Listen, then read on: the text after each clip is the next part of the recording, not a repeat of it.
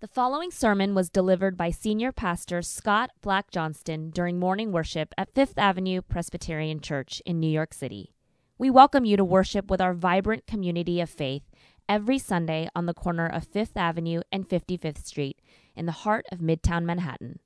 And now, here is Dr. Black Johnston. Okay, let us pray. Gracious God, as we hear your scripture read, open our hearts and our minds to see what it is calling us to do this day. This we pray in the name of Jesus Christ, our rock and our Redeemer. Amen.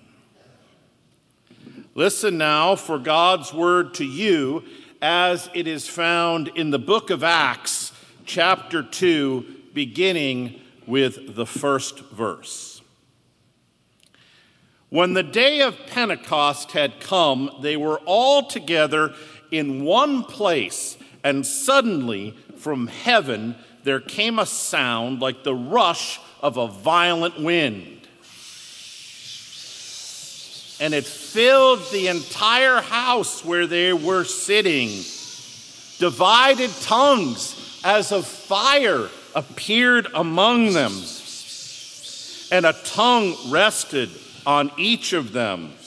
All of them were filled with the Holy Spirit and began to speak in other languages as the Spirit gave them ability. Now there were devout Jews from every nation under heaven living in Jerusalem. At this sound, the crowd gathered and was bewildered because each one heard them speaking in the native language of each. Amazed and astonished, they asked, Are not all these who are speaking Galileans? And how is it that we hear each of us in our own native language?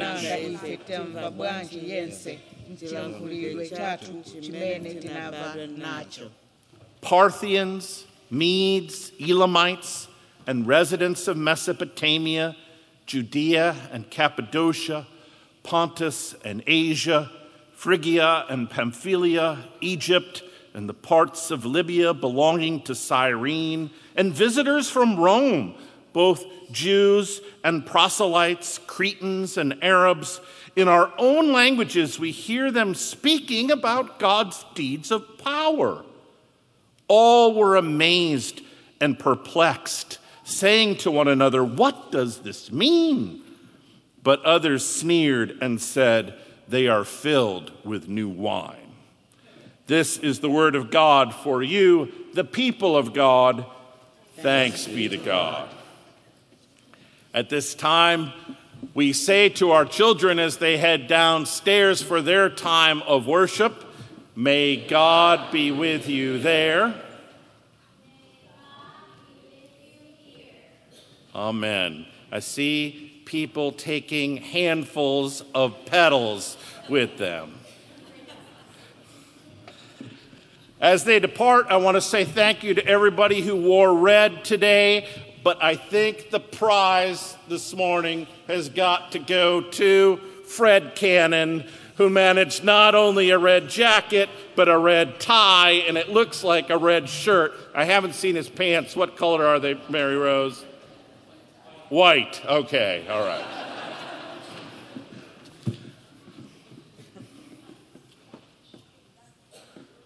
Here at FAPC, I have a tradition.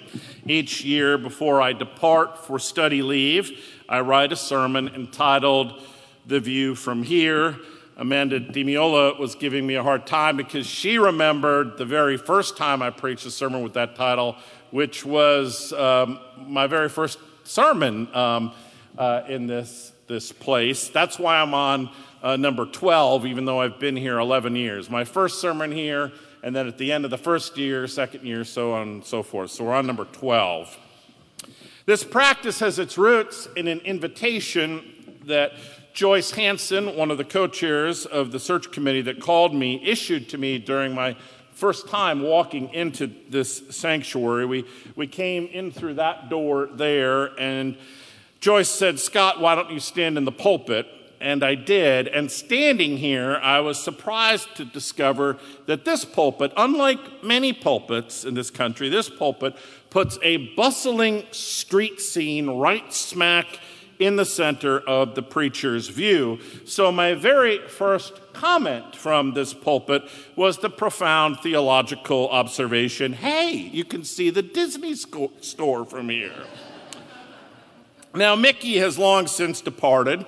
And then Ralph Lauren was our neighbor until a couple of years ago. And now the, the property across the street, I can see the big ad right now, is sitting empty, awaiting a tenant who will take on its incredibly hefty lease.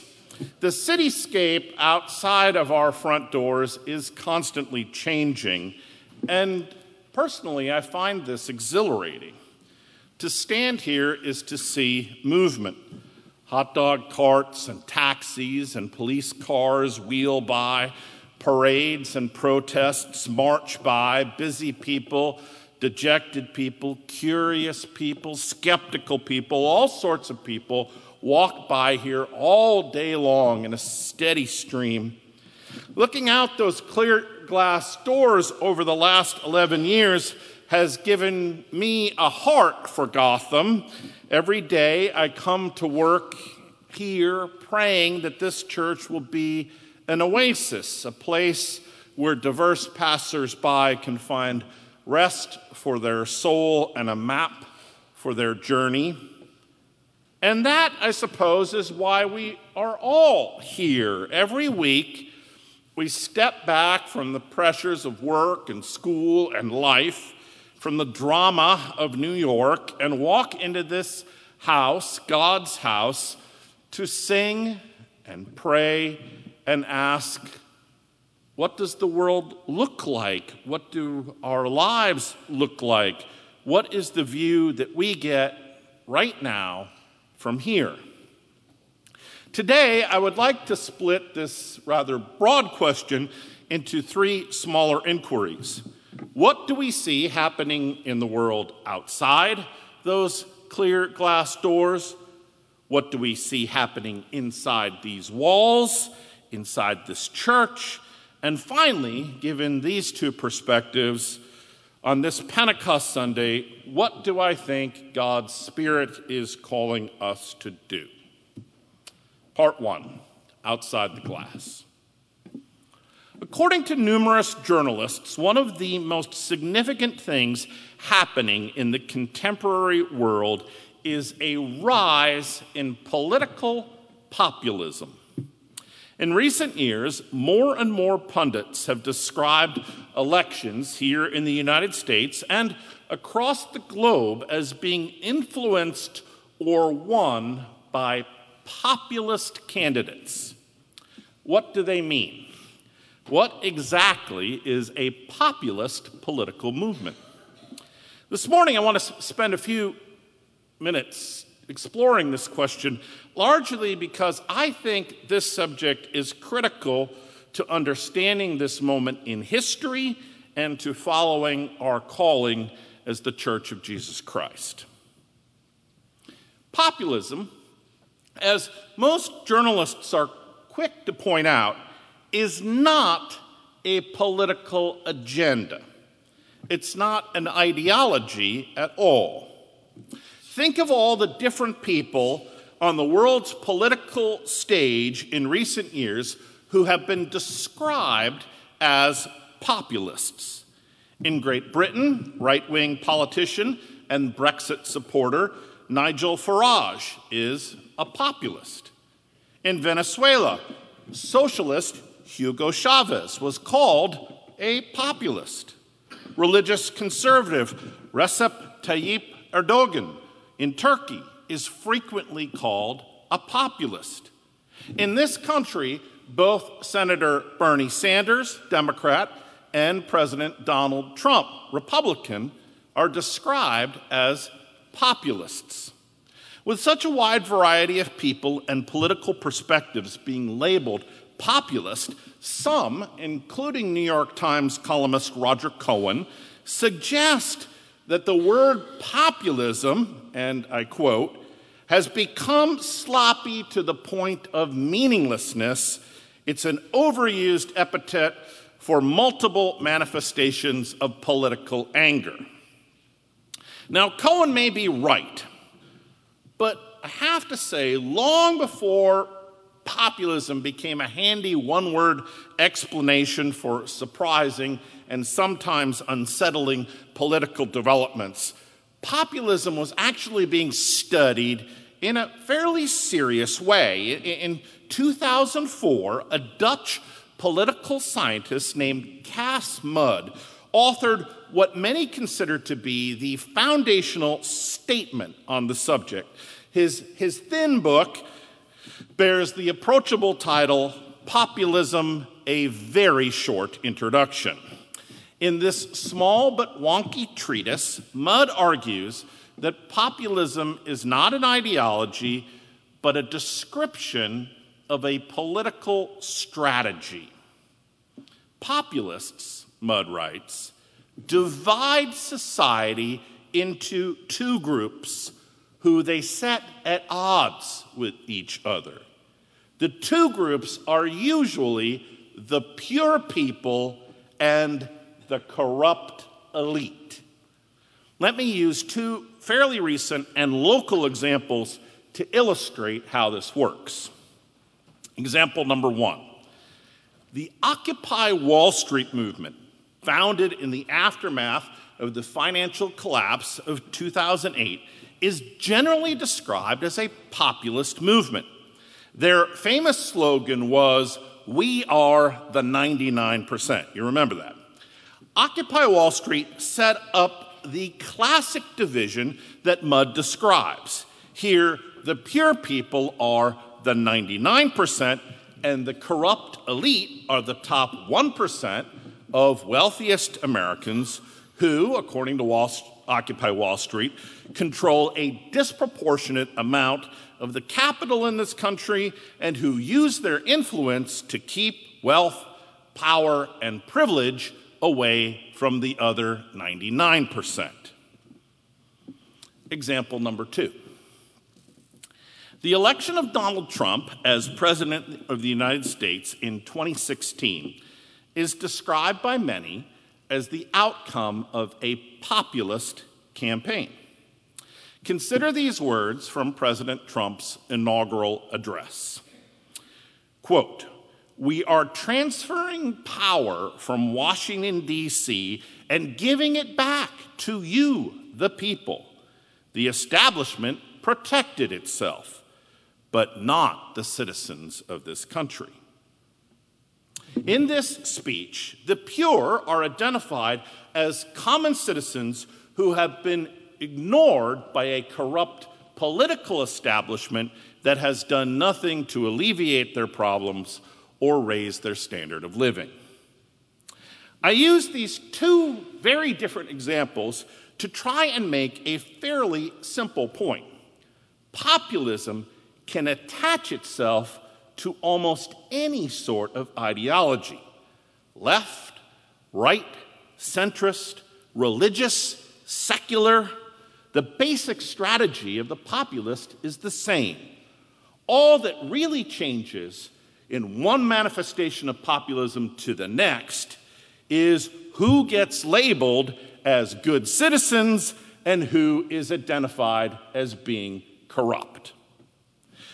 Critics of populism find this dynamic both effective and unsettling.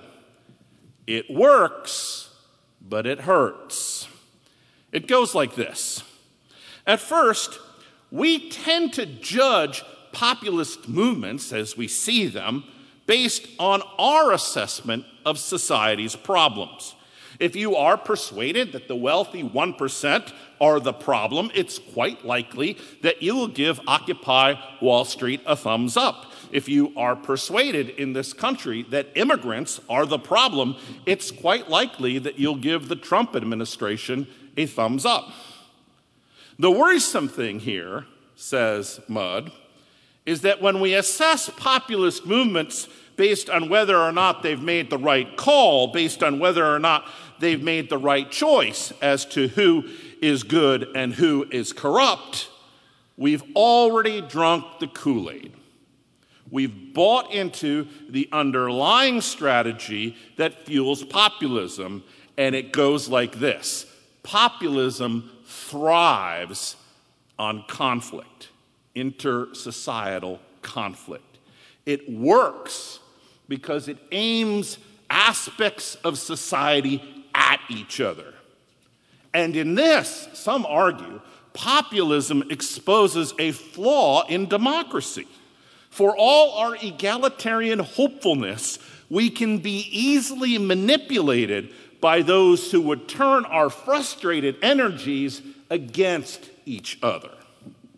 All of this is to say, populist political movements excel at sowing the seeds of anger. Now, anger, and you know this, anger is a tricky thing. I'm not going to stand in this pulpit and tell you that all anger is bad. I, I believe in righteous anger, anger that is faithful in its motives and sacred in working out of a place of fury. But as people of faith, we also have to acknowledge that our spiritual tradition cautions us in regard to anger as well. And that puts us in a dilemma. How do we know when anger is an appropriate response? How do we know when anger is misguided or misplaced? How do we know when anger is a tantrum thrown by a bruised ego? And how do we know when anger comes from a legitimate appraisal of circumstances in which we or, or those that we care about have been wronged? Why is it why is it that our own anger always feels justified, while others' anger so often seems to us overblown and quite possibly frightening? I want to tell you two very quick stories that I've thought a lot about in recent months related to these questions. Story one. In 2016, as we were approaching the presidential election, I spoke with people in this congregation and beyond who told me that in middle America, so called flyover country, there were a lot of people who were frustrated with the elites in Washington. These people were angry.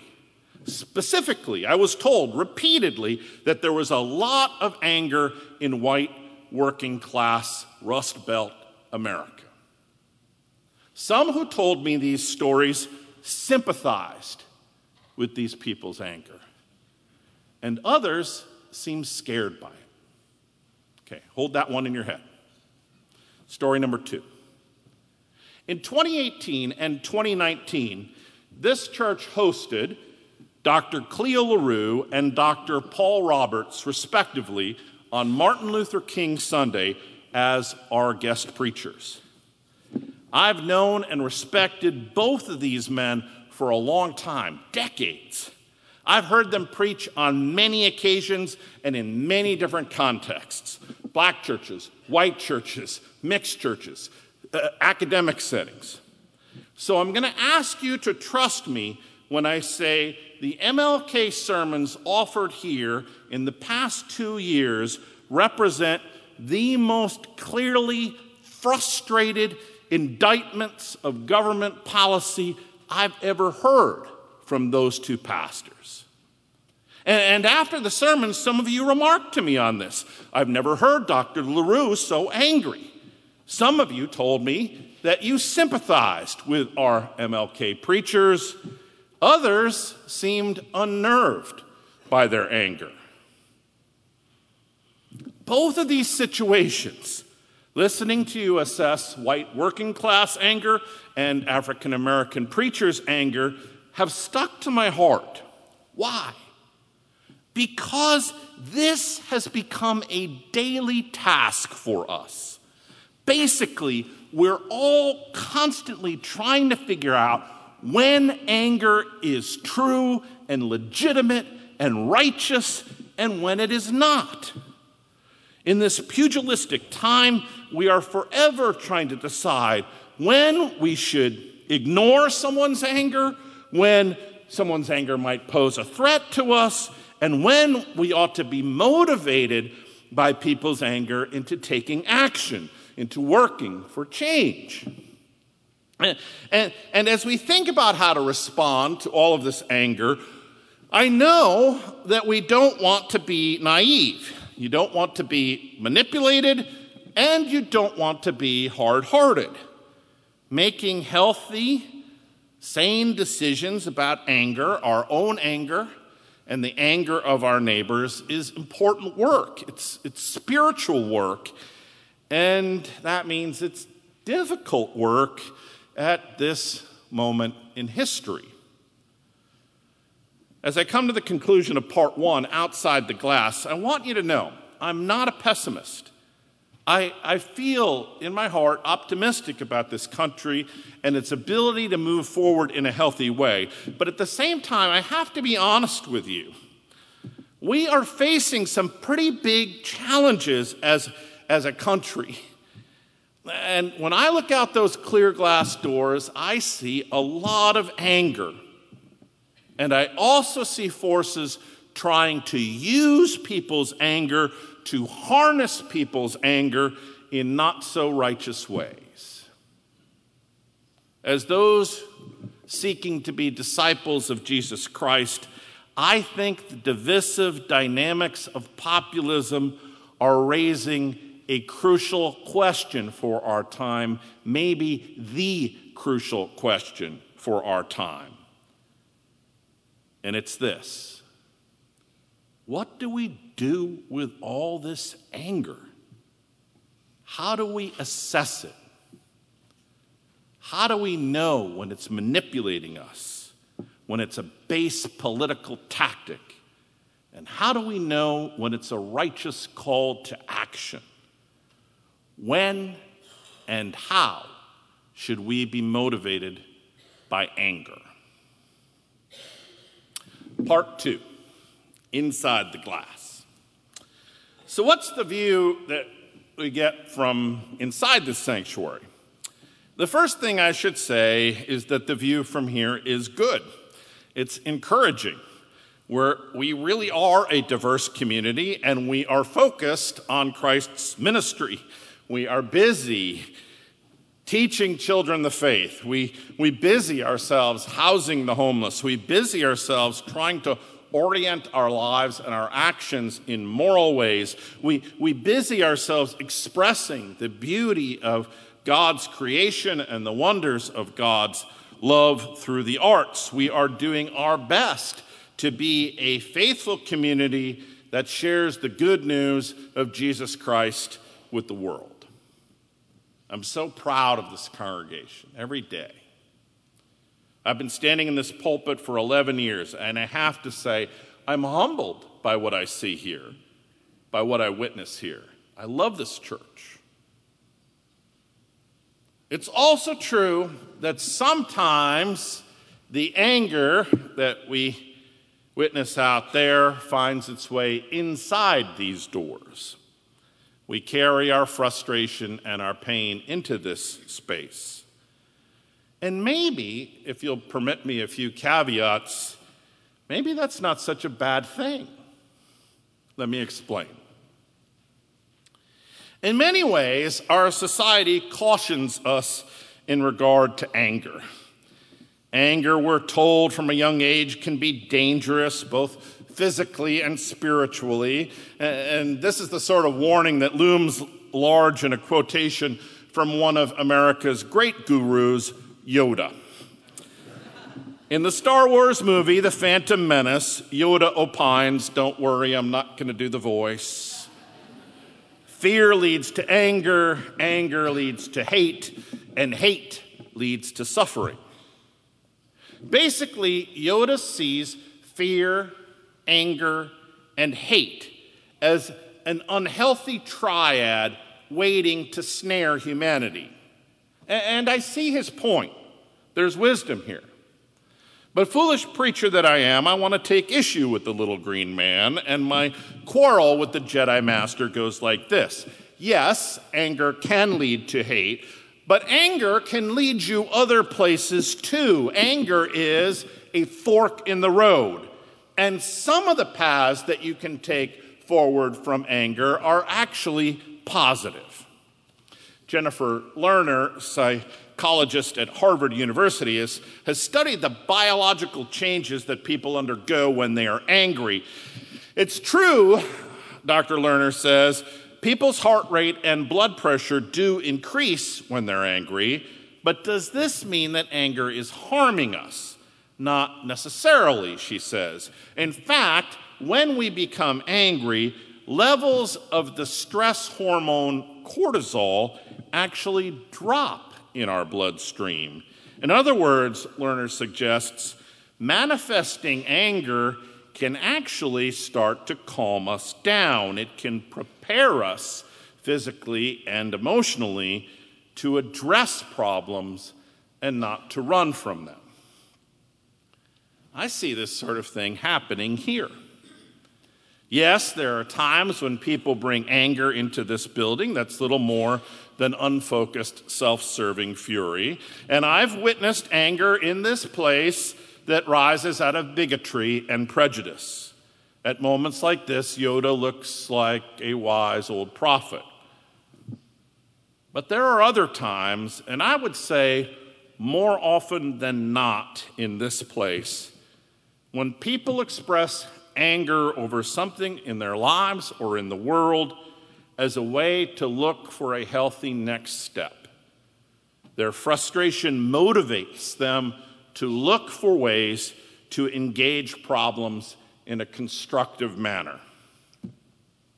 This past Friday, here at church, a number of clergy and officers were upstairs on the sixth floor talking about outreach initiatives for the coming year as we talked about our multi pronged efforts with and on behalf of refugees, one member of the committee mentioned the decision handed down last week by the Federal Office of Refugee Resettlement that cut funding for programs supporting unaccompanied refugee children. Specifically, last week, the government denied any further funding for recreational programs like outdoor play or educational programs like English tutoring for migrant children in U.S. custody. This decision prompted expressions of deep frustration. Now, while the current debates around immigration are complicated, and there are many who share responsibility for the state of affairs in which we find ourselves, this latest action strikes me as unconscionable. It heaps punishment on children, who, to quote the head of Catholic Charities, have already been to hell and back. I don't know about you, but a little righteous anger on behalf of these kids on Friday afternoon seemed justified. Surely our Lord wants us to get passionate over the fate of these kids. So we were at a fork in the road. What road did our anger take us down? Well, on Friday at our meeting, in typical staid Presbyterian fashion, we rolled up our sleeves and began discussing the possibility of supporting the Jewish child care organization, JCCO, an organization that currently cares for 30 of these children up in the Bronx. We discussed helping the kids by bridging the gap that this decision created in the JCCO's funding. So, there, Yoda. Anger, channeled by the force, I mean the spirit, can actually lead us to reach out in love. Sometimes a little rage can push us toward a good action. It can connect us with, with other passionate saints. It can tap us into, tie us into God's mission in this world because you know, you know, you know that God cares about those kids. After the meeting, I sent the Reverend Kate Dunn a simple email Good meeting, good people. I tell you all this because it's the view that I get day after day inside these walls, from inside these glass doors, week in and week out. And it's a good one. End of part two. Part three. So, in the midst of these contentious times, with righteous anger and not so righteous anger swirling all about us, what is God's Spirit calling us to do? Well, I think at its most basic level, the Spirit is calling us to be church. and now, church, my friends, in case you haven't figured it out yet, is kind of a funny thing. this past week, I received a letter from a man in St. Paul, Minnesota, expressing concern for this congregation.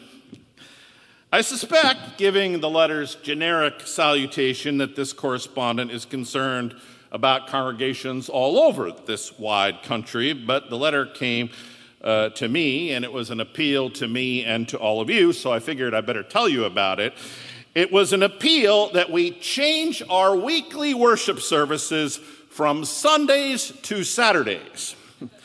Now, today, in the face of the navigational challenges presented by the Puerto Rican Day Parade, you may conclude that this is one wise fellow. but I should tell you more. The letter indicated that God is waiting for churches to realize that the true Sabbath, the true day of worship for Christians, is Saturday, the seventh day of the week, and not Sunday, the traditional first day of the week. If we were all just to make this change, the letter argued, God would be pleased. If, if we were to simply shift our singing and praying and preaching and fellowshipping from Sunday to Saturday, vast world problems would be solved and the earth would become a better place. Reading the letter, I have to tell you, I found the author's appeal to be sort of cute. And, and I don't intend that in a mean spirited way. Reading his proposal, I thought, buddy, I wish it were this simple. I really do. I wish everything that's wrong with us and messed up in the world could be remedied by shifting our calendar around by one day. But of course, I don't think it works that way, and neither, I suspect, does God. God calls the church to dive headfirst into a complicated world. And that, my friends, is the message of Pentecost. On this day, Scripture tells us the followers of Jesus gathered in an apartment in Jerusalem.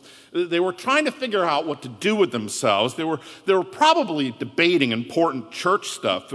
You know, should we use pita bread or challah for communion? Should we, should we wear white robes or black robes when preaching? Should, should we worship on Saturday or, or on Sunday? Sacred stuff like that.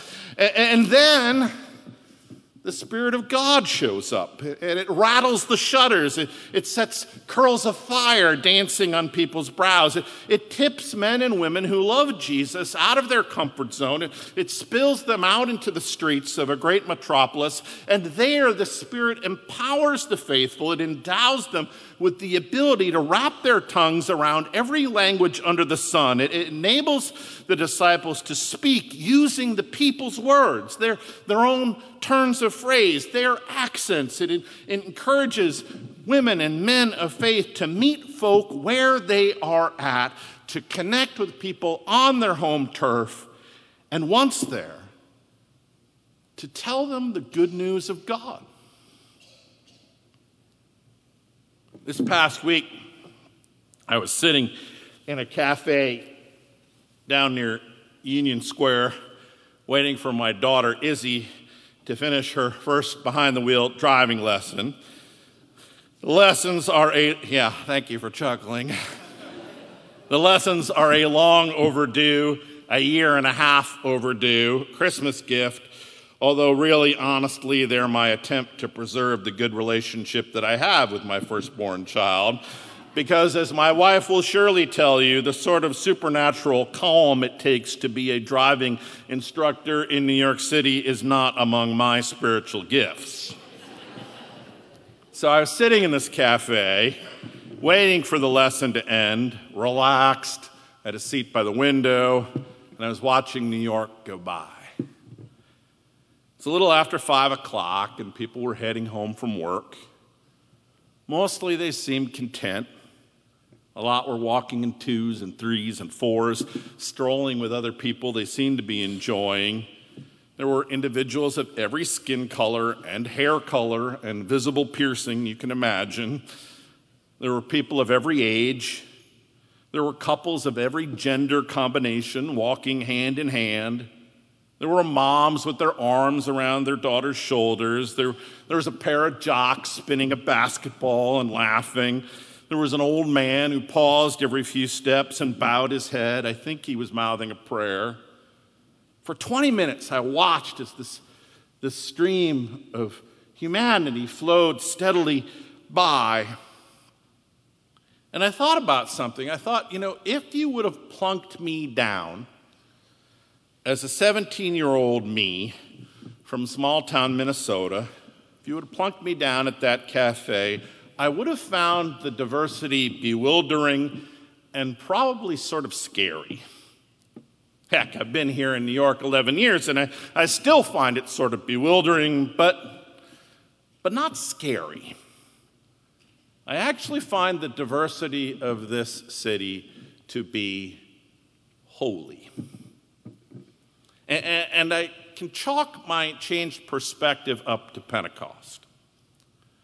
Pentecost asks, asks us to see diversity not as something frightening and not as something to leverage. Instead, the Spirit of God invites the faithful to engage the incredibly beautiful and varied forms that humanity takes. It, it prods us to speak the powerful deeds of God in every language that there is. And this, Pentecost assures us, is the sort of thing that really will change the world. Now, does that sound naive? A bit too simple? Is this my version of everything would just be perfect if we would all worship on Saturday? Maybe. But I don't think so. Pentecost, with its fanciful rose petals falling from the sky, has a steel backbone. It has to.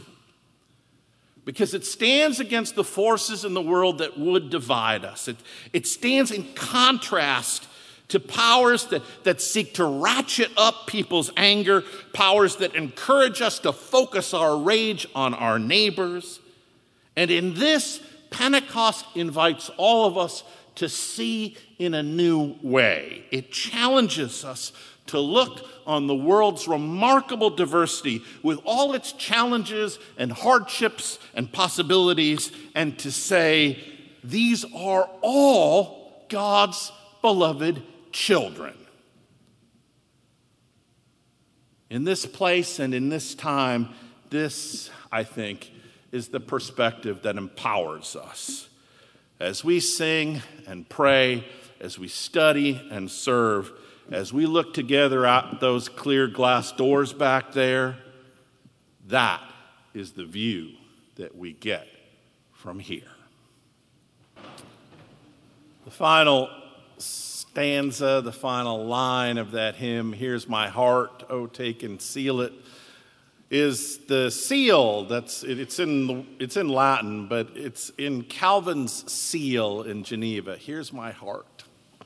I offer it to you. And I don't think there's any more kind of base expectation that God would like from us, but to say, here's my heart.